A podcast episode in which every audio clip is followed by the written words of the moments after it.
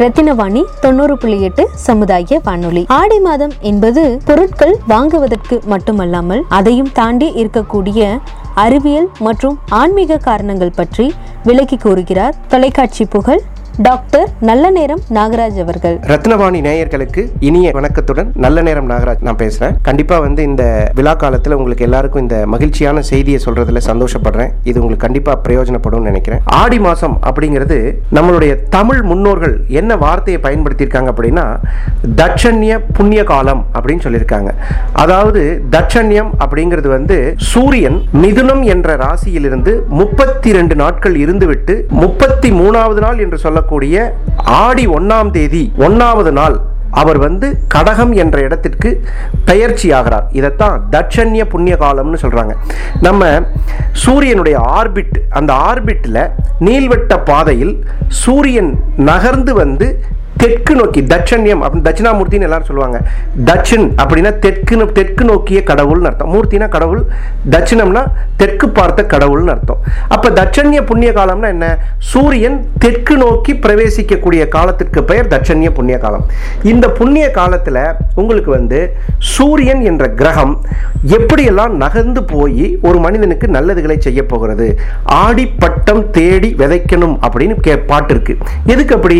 அந்த ஆடியில் வந்து மழைக்காலம் அந்த விதை விதைக்கிறது நல்ல விஷயங்களை செய்கிறது இதுக்கெல்லாம் ஆடிக்காலம் இருக்குது. இந்த ஆடி மாதம்ங்கிறது ஒரு ரொம்ப அருமையான ஒரு காலம்.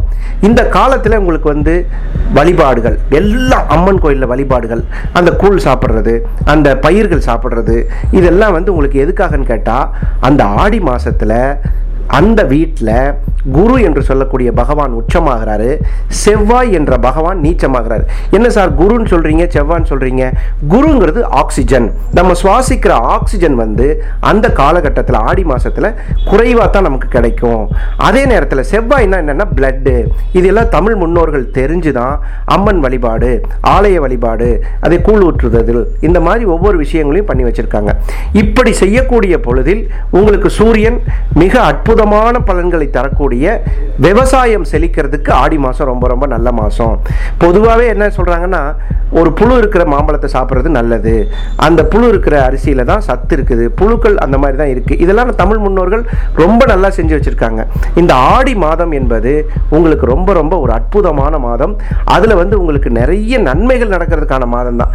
அதில் ஆடி பதினெட்டு அப்படின்னு சொல்லி ஒன்று இருக்குது ஆடி பதினெட்டு அப்படின்னு கேட்டிங்கன்னா அந்த பதினெட்டு நாட்களில் நல்லா மழை பெஞ்சு ஒவ்வொரு சூழ்நிலையும் கொஞ்சம் கொஞ்சமாக மாறி மாறி இலை மண் மனநிலை உடம்பு நம் உடம்பில் இருக்கக்கூடிய அசுத்த சக்திகள் வெளியேறது இதெல்லாம் இந்த பதினெட்டு நாளில் அதிலும் ஜோதிட ரீதியாக சொல்லணும்னா அதில் புனர்பூசம் பூசம் அது வரைக்கும் ஆடி பதினெட்டு இருக்கும். அது வந்து சூரியன் பதினெட்டு டிகிரி போகிற வரைக்கும் பூசம் இருக்கும். பதினெட்டு டிகிரி முடிஞ்ச உடனே ஆயில்யம் வந்துடும் ஆயில்யத்தில் சூரியன் ஏறும்போது புதன் புதனுங்கிறது மகிழ்ச்சி சந்தோஷம் எழுத்து படிப்பு அறிவு புத்தகம் இது போன்ற விஷயங்களில் ஈடுபடுபவர்களுக்கு கலைத்துறையினர் இருப்பவர்களுக்கு விவசாயத்தில் இருப்பவங்களுக்கெல்லாம் ரொம்ப அதிகமான புத்தி கூர்மை ஏற்படக்கூடிய மாதம் ஆடி மாதம் உங்களுக்கு ஏதாவது ஒரு சப்ஜெக்ட் புரியல அப்படின்னு சொல்லி நீங்கள் ஆடி மாதம் உட்காந்து படிச்சீங்கன்னா கண்டிப்பாக புரியும்.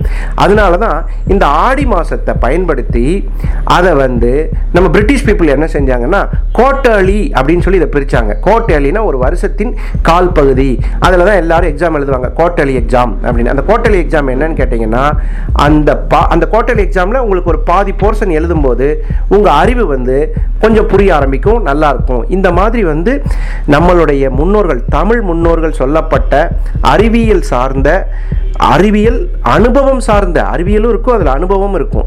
இது இரண்டும் கலந்த ஒரு அற்புதமான விஷயத்தை தான் ஆடி மாதம்னு கொண்டாடுறோம். இந்த மாதிரி அறிவியலும் அற்புதங்களும் அனுபவங்களும் நிறைந்த இந்த ஆடி மாதம் நம் ரத்னவாணி தொண்ணூறு புள்ளி எட்டு சமுதாய வானொலி கேட்கக்கூடிய அனைவருக்கும் மகிழ்ச்சியாகவும் சந்தோஷமாகவும் நிலைத்திருக்கட்டும்.